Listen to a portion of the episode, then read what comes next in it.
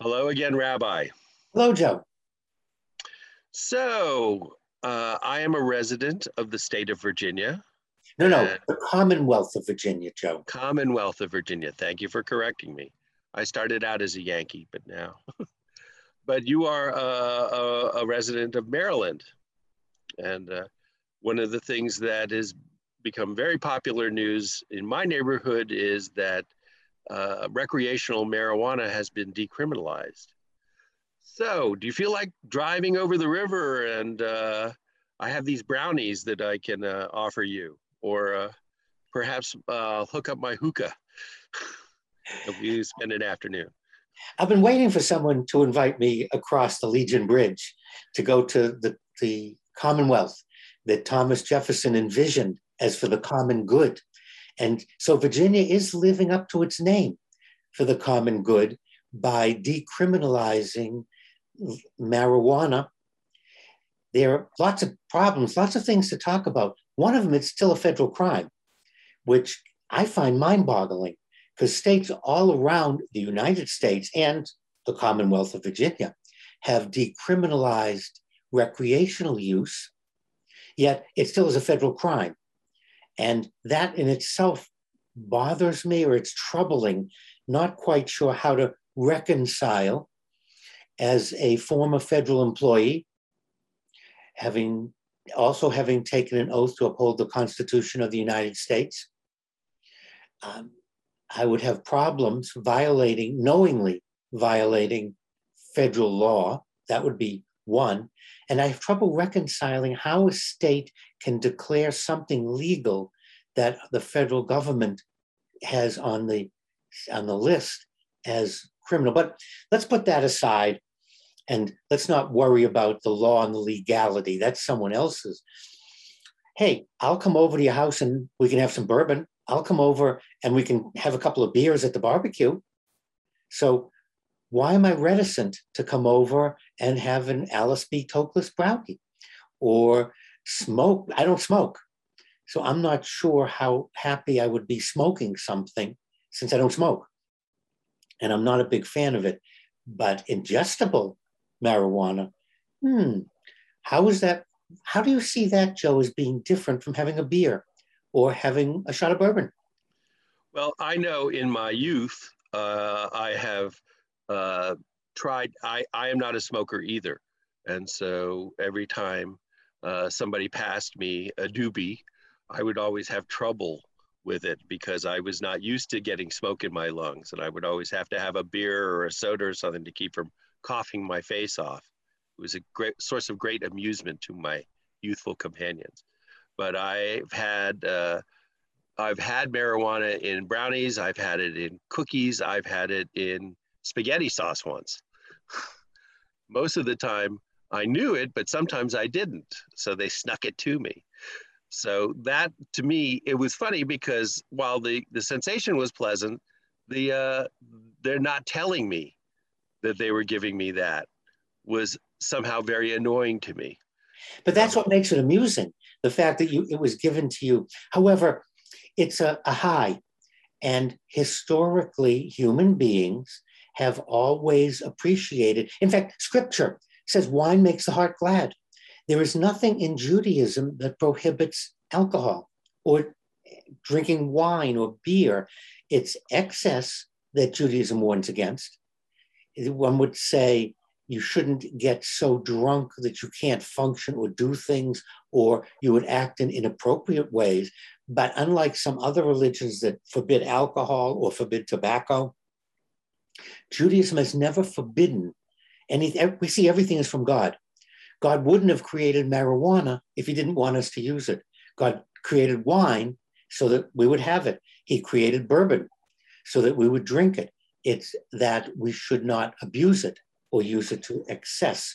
So religiously, there's no problem with ha- feeling good or wanting to release from stress. It was believed at one time that marijuana was a gateway drug that marijuana damaged brain cells. I believe the jury is still out. We haven't had it around long enough to do a study to see. initially, these were assumptions. Now we'll be able to do some studying. But I do have some serious concerns, Joe. Uh, one thing about recreational use, just like having a beer, I don't want the pilot of my plane to be drinking while he's flying the plane or to have, drunk, have been drinking before he got in the cockpit.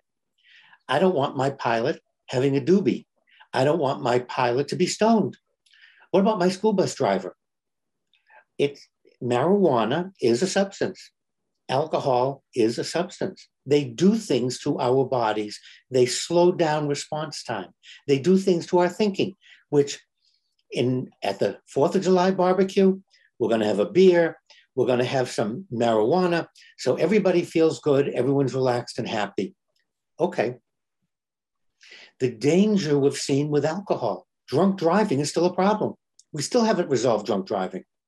We still haven't resolved alcohol being involved in shootings, alcohol being involved in spouse abuse. We still haven't solved any of that. And now we're going to add another substance and say, well, you know, there's nothing wrong with the beauty may be that marijuana doesn't usually make someone violent. It's usually just the opposite. Marijuana makes us mellow, slows down a reaction time. It's not what I want from my airline pilot. That's not what I want from my school bus driver. That's not what I want from my firefighter. I want them on their best game. I want them to be on the edge. I don't want them to be so relaxed that their response time, their ability to act is impaired. And we use the word impaired with alcohol. So I think we're in a whole new area now with driving under the influence and for certain professions of individuals. And the jury really is out. I think legalizing and getting rid of it is better. We had prohibition that didn't work with alcohol. So we know that prohibiting doesn't work. I think we're much better off what the Commonwealth did decriminalize, and then let's start putting in place laws, restrictions. In the end, however, it's going to be as a society. We're going to have to look at each other and agree that this is appropriate, but not appropriate then. And we're still struggling with alcohol. The other drugs, heroin, cocaine, we know that there's no good side to them. There's no little amount that one can use recreationally to feel better. So we don't want to equate marijuana with other drugs that we know are harmful and don't have a, a recreational use. So now we're down to marijuana. So let me let me ask you. I'm on call as a volunteer firefighter. I'm coming over. You invited me over. Hey, I have my pager. What's wrong with my having a couple a couple of joints? You think that's a good idea?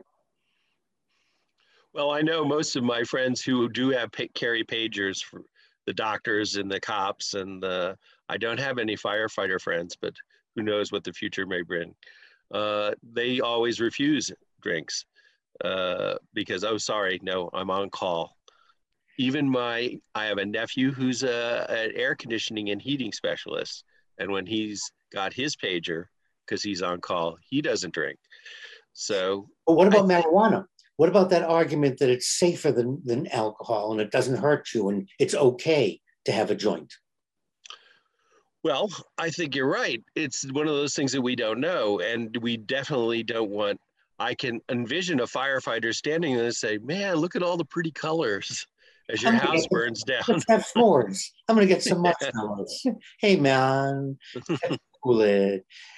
I, but going back then to some form of self regulation, and historically, we don't do well as human beings with self regulating with some things, especially if marijuana is promoted as being harmless and not like alcohol. So part of part of this may be an education in terms of how we're going to deal with this particular substance. It's a, a whole new area in terms of the law and in terms of our country and in terms of social socializing something else that we can do at the barbecue.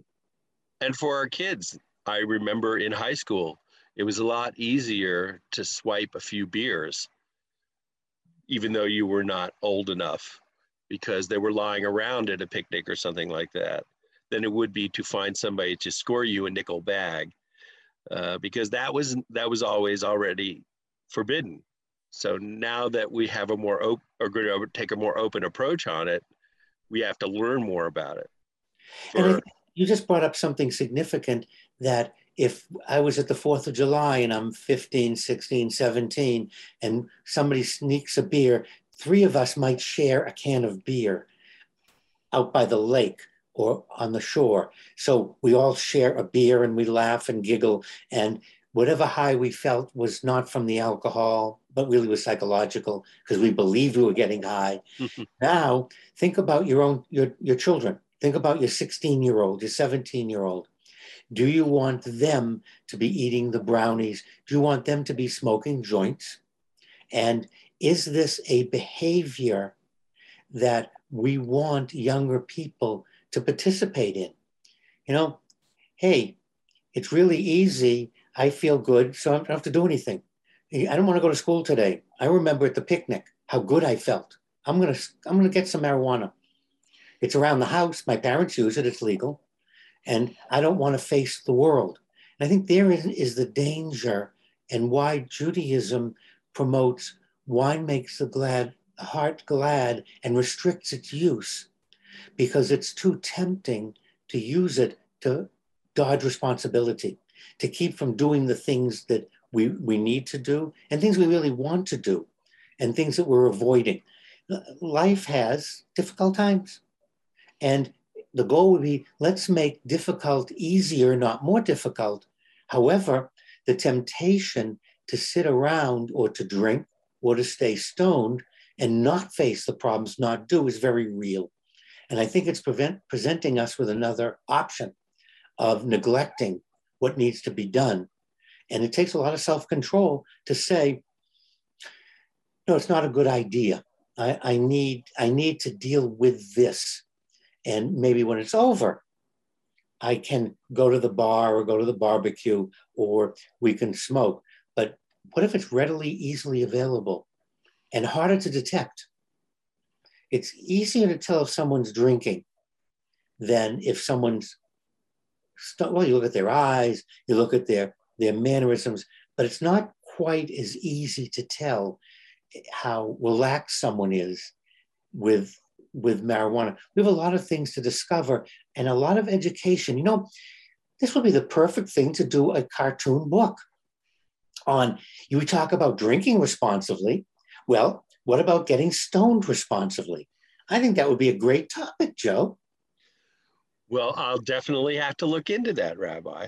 But thank you for your words of wisdom, your words of caution, and it's a warning for everybody to s- stop and think a little bit more. And of course, that's what I always turn to you for. And someday you will have to come over and I will make you a special batch of spaghetti and we'll talk about it. Let's hey, what, what's happening next Sunday? I'll be over. Let's let's do Sunday brunch. Okay, I'll be over for Sunday brunch, Joe. There you go. Well, see you Sunday, Rabbi. Okay, bye.